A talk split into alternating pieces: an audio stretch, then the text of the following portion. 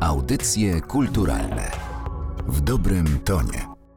Dzień dobry Państwu, Anna Karna, witam w audycjach kulturalnych. Dziś zapraszam na cykl Mistrzowie Mówią, w którym porozmawiam z poetą, pisarzem, reżyserem radiowym, wieloletnim dyrektorem i głównym reżyserem Teatru Polskiego Radia, mistrzem mowy polskiej, panem Januszem Kukułą. Dzień dobry. Dzień dobry. To moje ukochane słowo w ciągu dnia. Spośród tysięcy słów, które mówimy do siebie nawzajem, to dzień dobry jest zawsze najważniejsze. Radiowy Teatr jest równolatkiem Polskiego Radia, co oznacza, że w 2025 roku będzie obchodził swoje stulecie. Ponad 30 lat tej niezwykłej historii, wielkiej legendy tworzy Janusz Kukuła. I myślę, że nie przesadzę ani trochę, jeśli powiem, że ten teatr to pana życia. No tak, każdy oddech, każda myśl o czymkolwiek by była, która pojawia się w mojej głowie, związana jest z teatrem. I uzmysłowiła mi pani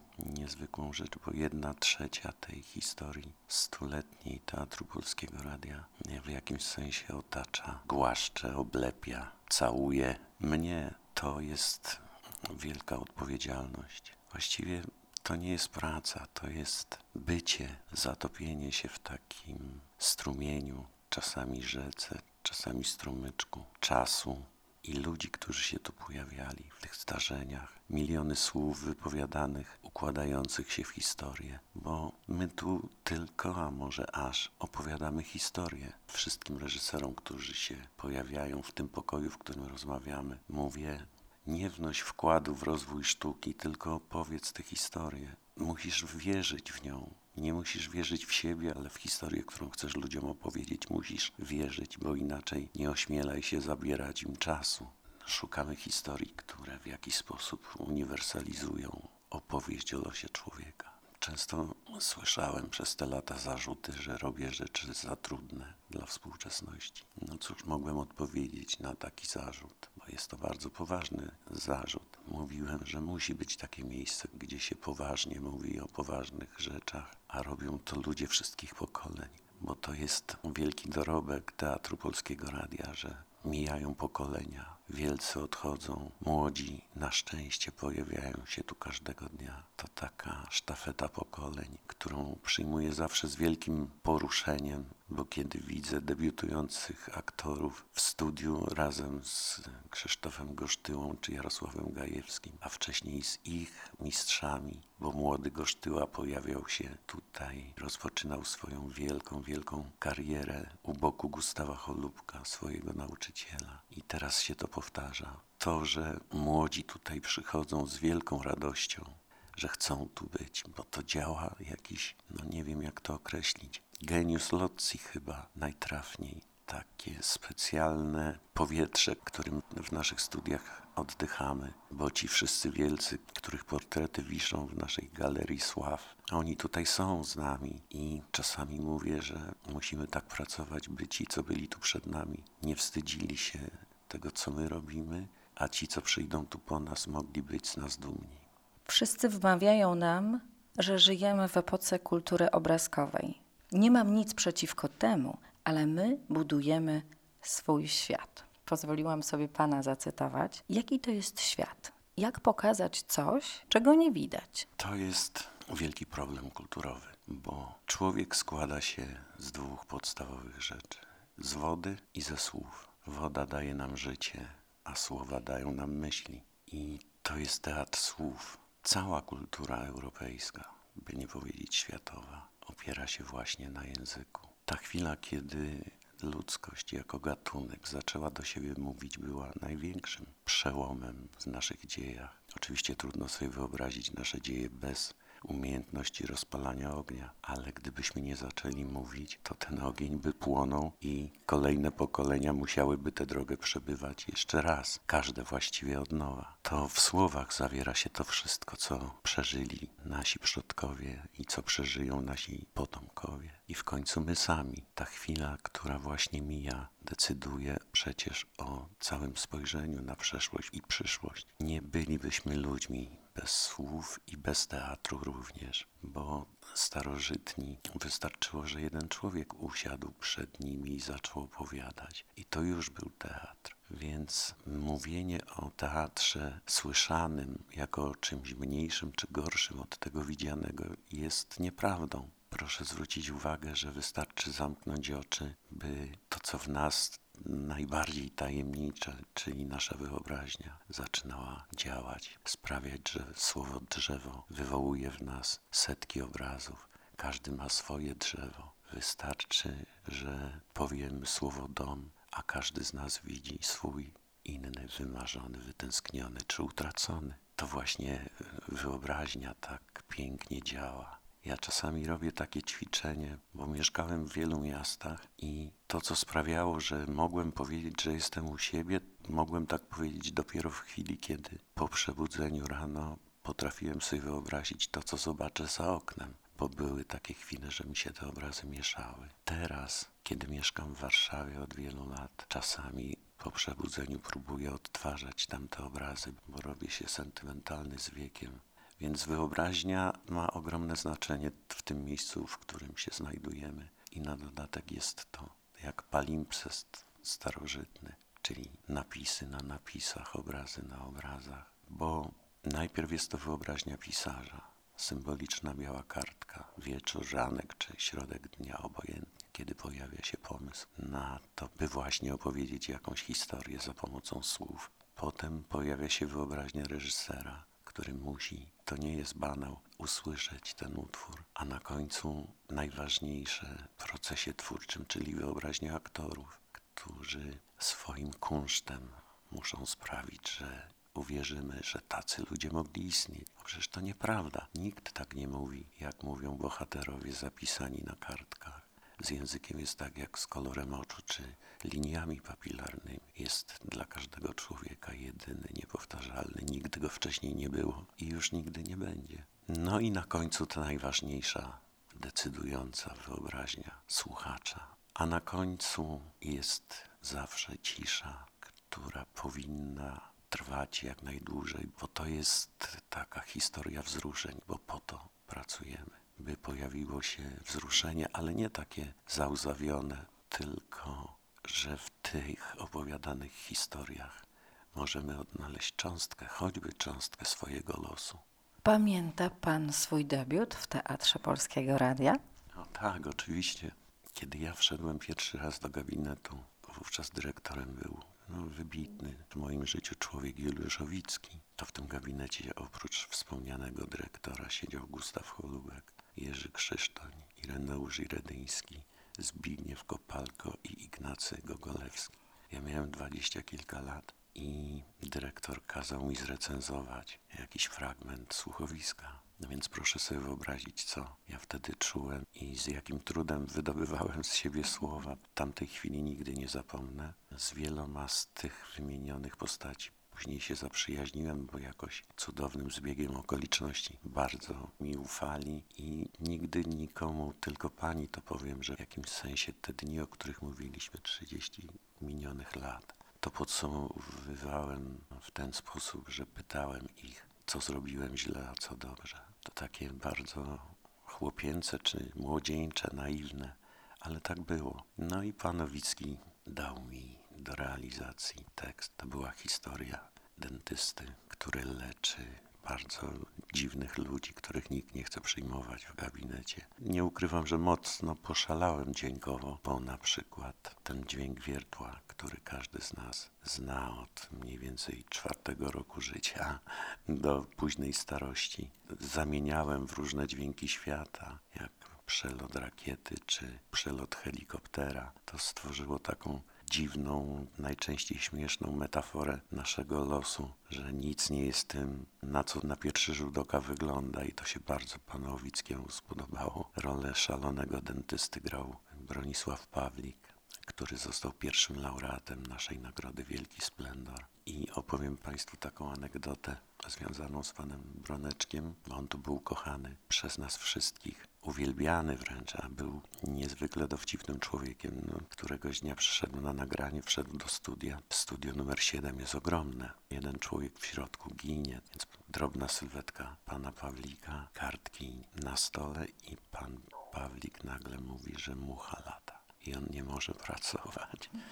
Ja mówię, panie Broneczku, nigdy tu nie było muchy. Słyszę muchę. Przerywamy nagranie. Wszyscy tam z siedem osób biega do studia szukać tej muchy, która dręczy Bronisława Pawlika. On nam pomaga, biega z tymi kartkami, macha, próbując zabić muchę. Pojawiają się słowa, no państwo się domyślą jakie. Muchy nie ma, a pan Bronek jest przekonany, że ona jest. Podniosłem taki drobny kurz i mówię, panie Broneczku, zabiłem. A był przeszczęśliwy, że jednak on miał rację, że była mucha i nagranie już mogło przebiegać jak należy. Potem po latach śmiał się do rozpuku, wspominając tę historię z muchą, bo siedzieliśmy, piliśmy kawę i mówię, panie Bruneczku, niech mi pan powie, tylko do mojej wiedzy, była wtedy tam ta mucha, czy pan to tylko wymyślił, żeby się móc lepiej skupić czy przygotować? Uśmiechnął się i mówi, nie było tam ja to wymyśliłem, żeby was wszystkich zdenerwować i mieć troszkę czasu. Taka jest puenta o muchach w Teatrze Polskiego Radia. Teatr to ludzie, a w tym teatrze ludzie, jak pan powiedział, to bardzo często przyjaciele. Chcę zapytać o Gustawa Holołupka, którego zdjęcie wisi tu korytarzu sław to z całą pewnością jedna z najważniejszych postaci Teatru Polskiego Radia, ale myślę sobie, że też jedna z ważnych postaci w życiu Janusza Kukuły. Och tak, pan Holubek lubił tu przychodzić, bo przyjaźnił się ze wspomnianym przeze mnie Juliuszem Owickim. To byli prawdziwi przyjaciele. Realizowałem słuchowisko według komedii autora, który się nazywa Borisław Pekic. Jest to historia emigrantów, którzy chcą kupić dom pod Londynem. No i przychodzą do pewnej rezydencji, w której mieszka starsza pani. Ona chce ten dom sprzedać, oprowadza ich, opowiadają, wspominają. Piękne takie dialogi o przemijaniu a puenta jest taka, że ona czuje się bardzo samotna i uwielbia spotkania z ludźmi, którzy przychodzą oglądać dom, a nie ma zamiaru go sprzedać. Chodzi tylko o te spotkania, a oni mieszkają w domu spokojnej starości i nigdy nie mieli ani nie będą mieć pieniędzy, by ten dom kupić i też tak spędzają czas po prostu wędrując, oglądając domy. Wymarzyłem, żeby pan Holubek w tym słuchowisku zagrał. On mnie nie znał, nie wiedział, kim jestem. No więc nie, bo jest bardzo zajęty. Jeszcze jak się dowiedział, że tam trzeba będzie zaśpiewać piosenkę, to już w ogóle nie, ja nie śpiewam, nie będę tracił czasu. Jeszcze u debiutanta to jak coś pokaże, to może przyjdę. Poszedłem do pana Owickiego. On na szczęście zadzwonił przy mnie do pana Chodubka, który natychmiast się zgodził przychodzi pan Holubek na nagranie. Akurat na korytarzu stał Krzysztof Gosztyła, jego ukochany uczeń. I pan Holubek mówi, Krzysiu, ja tu przyszedłem do takiego debiutanta, którego nazwisko zaczyna się chyba na K. No, Krzysiu go skierował w odpowiednie miejsce, bo już się znaliśmy. Potem nagraliśmy bardzo dużo. Wspólnie już nie musiał Owicki dzwonić, żeby Holubek przyszedł.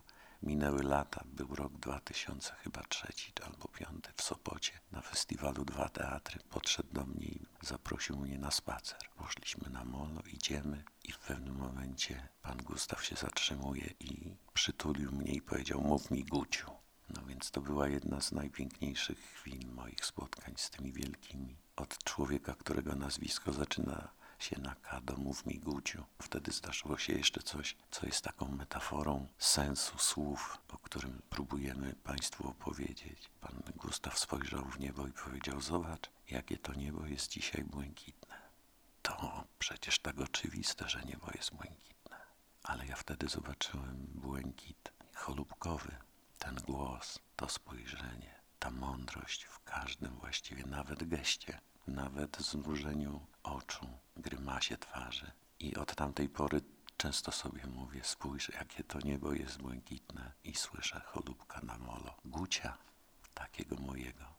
W Pana życiu reżyserskim na pewno było wiele ważnych momentów i na pewno jednym z nich była nagroda Pri Italia za słuchowisko Cyrk odjechał, lwy zostały, w którym to brał udział pan Krzysztof Kowalewski. Dla wielu, nie tylko dla pani Elizy, na zawsze ukochany pan Sułek. Pytam o pana Krzysztofa, bo w tym roku jubileusz obchodzi słuchowisko Kocham pana, panie Sułku. I to znowu jedna z najważniejszych postaci Teatru Polskiego Radia. My byliśmy ze sobą bardzo blisko. Krzysiu był niezwykłym nie tylko artystą, ale człowiekiem. Uwielbiałem z nim być, bo to jest moja pierwsza obsada. Kowalewski Opania Gosztyła. Każdy reżyser ma swoją pierwszą obsadę. To chwilę, kiedy oni przychodzili na próbę. To, co wyprawiał Opania z Kowalewskim. Proszę Państwa, taka inteligencja, nieprawdopodobna. Gra skojarzeń, żartu, wszystko na granicy takiej brawury intelektualnej, ale bez najmniejszego wysiłku. Oni się uwielbiali, przyjaźnili. Zawsze czekałem na te spotkania, bo nim sięgnęliśmy po tekst, to co zdarzało się wcześniej i potem, to były dopiero chwile. Krzysztof Kowalewski, Cyrk odjechał, lwy zostały, tak, to też historia, bo napisał to słuchowisko. Największy pisarz, jaki się pojawił w Teatrze Polskiego Radia w jego stuletniej historii, mówię to bez wahania, bez wątpliwości, Andrzej Mularczyk. Jeden z najważniejszych ludzi, których poznałem w życiu i których utwory realizowałem. Wcześniej Andrzej powierzył mi tekst, który się nazywał Solo na trąbkę. Też główną rolę grał Krzysztof Kowalewski. Ten utwór pojechał na Pri Italia najpierw. To jeden z najwybitniejszych utworów, jeśli najwybitniejszy, jaki przez te lata zrobiłem. A powiem pani, pani Aniu, jako osobie pierwszej, że przez te 30 40 lat mojej pracy w teatrze. Zrealizowałem 2316 słuchowisk. Ta liczba wydaje się wręcz nieprawdopodobna. Chyba tylko Teatr Polskiego Radia daje takie możliwości. Oczywiście.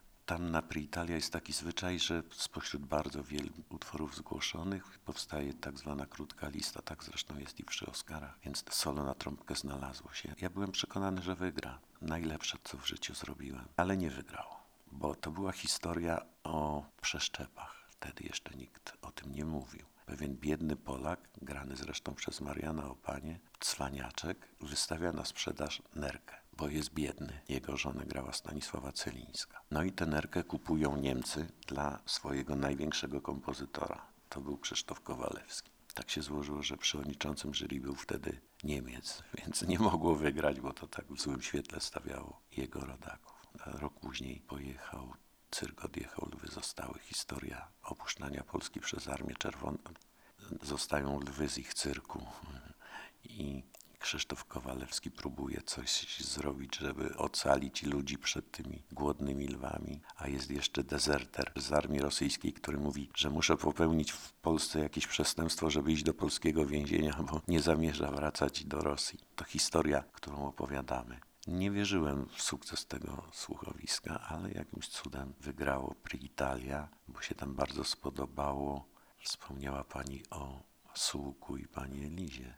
Na pierwszym festiwalu Dwa Teatry, był rok 2001, próbowałem namówić Martę Lipińską i Krzysztofa, żebyśmy na żywo zrobili Sułka. No oni mówią, nie, to się nie da odtworzyć. Ale jakoś ich namówiłem. Marian Szałkowski, nasz genialny muzyk, siadł przy fortepianie. Narratorem był Andrzej Ferenc i tłum ludzi pękający ze śmiechu po każdym słowie wypowiadanym, czy przez Krzysia, czy przez panią Martę. To się tak bardzo spodobało i sprawdziło na scenie, że jeździli potem przez wiele lat po kraju właśnie prezentując te wybrane dialogi i to była taka puenta. Jak w ludziach zostają na zawsze wspomnienia z takich prostych przeżyć. To historia Polskiego Radia, ci wszyscy ludzie. Często myślimy o Teatrze Polskiego Radia jako bardzo intymnym spotkaniu. Pan lubi monumentalne inscenizacje, bo ma pan ze sobą trylogię, Quo Vadis, ma pan tryptyk Tolkiena, wreszcie ogromną część twórczości Sapkowskiego. Co tam się działo? Ileż tam było bohaterów, ileż dźwięków. Zastanawiam się, co jest utrapieniem reżysera, kiedy realizuje tak ogromne przedsięwzięcia. Użyła tu pani słowa, którego nie lubię, utrapienie. I ja to uwielbiałem. Co prawda, kiedy myślę o tym, żeby zrealizować trylogię husycką Andrzeja Sapkowskiego, genialny, monumentalny utwór, który Państwu bardzo polecam, to bym się już tego nie podjął. Tam wystąpiło prawie 250 aktorów. To taki dźwiękowy film Wykreślając słowo utrapienie, zastąpimy to słowem wyzwanie. Największym wyzwaniem to są sceny zbiorowe, bo nawet najtrudniejszy dialog to jest wielka przyjemność, bo ma się słowa, którym trzeba nadać określone znaczenia. Ale kiedy ma się w studiu 60 mężczyzn, którzy muszą krzyczeć to samo i jeszcze słuchacz musi uwierzyć, że oni oczywiście właśnie w tej chwili umierają albo kogoś zabijają, bo taka jest historia, to jest to wielkie wyzwanie. Jeżeli ja wierzyłem, że to mogłoby tak być, to mi wystarczyłoby kończyć pracę w przekonaniu, że inni też uwierzą, że właśnie byli świadkami wielkiej bitwy. Ale to jest ryzyko ogromne, rzeczywiście. To, co dla mnie było najpiękniejszym z kolei przeżyciem przy takich monumentalnych dziełach to była realizacja w studiu imienia Witolda Lutosławskiego Wesela Stanisława Wyszyńskiego, bo postanowiłem zrobić to bez skrótu, bo teatry czy publiczność teatralna zna wesele zawsze ze skrótami, czy film Andrzeja Wajdy skądinąd fenomenalny, genialny. Ja zrobiłem wesele bez skrótów, muzykę skomponował Piotr Mos, rolę poety grał Krzysztof Kolberger, kolejny z tych moich niezapomnianych przyjaciół. I Krzysiu był tak bardzo wzruszony i poruszony, rola poety to dla wielu aktorów, z tego nie zdajemy sobie sprawy, ale rola poety to jest jedna z największych ról w historii dramatu światowego w mojej ocenie. I Krzysztof Kolberger był stworzony do tej roli, a nigdy wcześniej tego nie grał, więc to było dla mnie największe przeżycie i gdyby teraz ktoś mi powierzył wykonanie wesela, to odmówiłbym, bo drugi raz tego nie można przeżyć bez już przeogromnych kosztów wewnętrznych. Ale stało się to i, i pamiętam każdą chwilę, którą z aktorami wówczas spędziłem. Pan także jest y, poetą. W swoim tomie To znaczy wiersze z lat dedykuje pan wiersze swoim przyjaciołom. Pisze pan: Dzięki nim wierzę, że nie jestem ostatnim z ludzi. Kiedy panu poezja pomaga? Każdego dnia. Ze mnie się wszyscy śmieją, że ja tylko o poezji, o poezji bez przerwy, od rana do wieczora. Poezja odchodzi. Dla mnie jest to jeden z najboleśniejszych faktów współczesności, współczesnej kultury. Znika ze świadomości przede wszystkim młodych pokoleń. Nie wiem, czyja to jest wina. Wszystkich nas, moja też. Chociaż staram się, by była obecna, by ci wielcy poeci wracali, byli z nami. Poezja to najważniejsza dla mnie ze sztuk, bo dotyka tego, co w każdym człowieku jest, ale najczęściej boimy się do tego przyznać. Mówimy może, nie wiem, nie pamiętam. Cyprian Kamil Norwid powiedział, poetą się nie jest, poetą się bywa. Ja Cypriana Norwida uwielbiam od dzieciństwa. Z każdym zdaniem napisanym przez tego geniusza się zgadzam, poza tym jednym zdaniem. Jestem przekonany, że on wiedział, że pisze nieprawdę, tylko tak chciał efektownie zabrzmieć, a może taką autoironię w tym chciał nam przekazać. Otóż poetą się jest. Nie da się udawać, że nie, bo albo tak, albo nie. Proszę zwrócić uwagę, że najpiękniejsze rzeczy w poezji napisali albo bardzo młodzi ludzie, albo bardzo starzy. Wiersze napisane przez Czesława Miłosza, te późne, kiedy dobiegał osiemdziesiątki. Jarosława Iwaszkiewicza, kiedy osiemdziesiątkę przekroczył. To jest tak niezwykła mądrość, mistrzostwo i mówienie o czymś, o czym wiedzą tylko oni, a my, gdybyśmy tego nie czytali, nigdy byśmy się nie dowiedzieli, że to jest. Z drugiej strony osiemnastoletni Artur Rzębo, dziewiętnastoletni Rafał Wojaczek, dwudziestoletni Adam Mickiewicz, dwudziestoletni Juliusz Słowacki. I tak moglibyśmy mnożyć. Więc bardzo młodzi i nie boimy się przecież tego słowa, starzy. I nigdy nie przestanę prosić, by Państwo sięgnęli po poezję.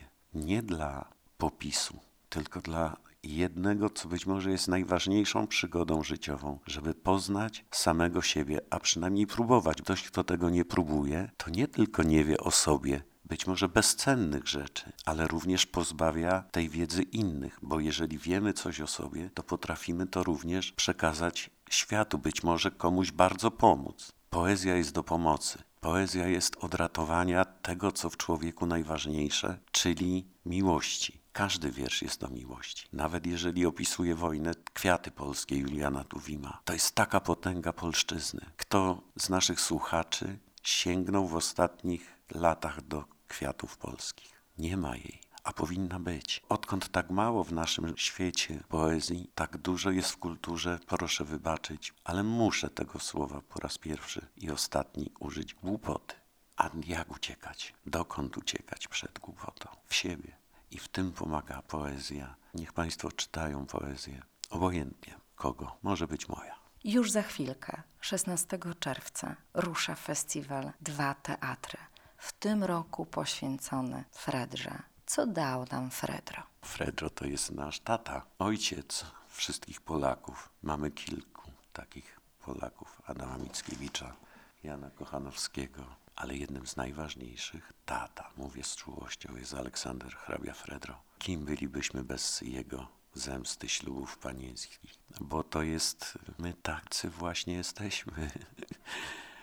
Na dwóch teatrach Mariusz Malec, znakomity reżyser, przygotowuje utwór pod tytułem Podstolina. Nie mamy czasu na całą zemstę, a szkoda, no ale będzie to godzinna adaptacja, opowieść o Podstolinie. W tej roli wystąpi znakomita Wiktoria Gorodecka, wspaniali aktorzy w Szkole Muzycznej w Zamościu. Każdy reżyser, który zrealizował cokolwiek Fredryk, choćby jednoaktówkę, to już ma u mnie wielkie, wielkie zasługi dla polskiej kultury, bo mówi Kłaniamy się, tato. Jakie w tej chwili reżyserskie marzenie ma Janusz Kukuła? Ja nie mam już reżyserskich marzeń. Ja już przekroczyłem ten Rubikon marzeń. Opowiem pani o ostatnim. Ostatnim była realizacja dwóch teatrów Jerzego Szaniawskiego. W zeszłym roku spełniłem to marzenie. W głównej roli wystąpił mój największy przyjaciel i jeden z największych aktorów, jakich poznałem, Krzysztof Gosztyła. Właśnie na dwóch teatrach wieczorem zaprezentowałem to, bo to jest traktuję to jako mój testament. Już jestem w wieku, kiedy słowo testament mówi się bez strachu. To testament mój artystyczny. Ja teraz marzenia skupiam na twórczości młodych, którzy tu się pojawiają.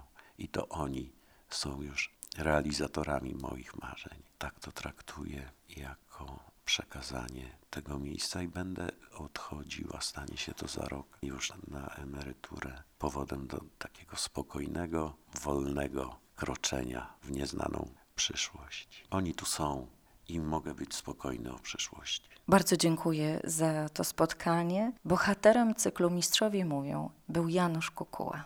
Bardzo dziękuję Pani Aniu za to spotkanie. Mówienie to wielka odpowiedzialność. Kiedy wybieramy słowa, które za chwilkę się pojawiają, tracimy wszystkie inne. A ja chciałbym te wszystkie niewypowiedziane słowa teraz Państwu przekazać takim westchnieniem, że czule myślę o Państwu i wierzę, że odnajdziecie swoją drogę do poezji, a być może wtedy zobaczycie drzewo Jana Kochanowskiego.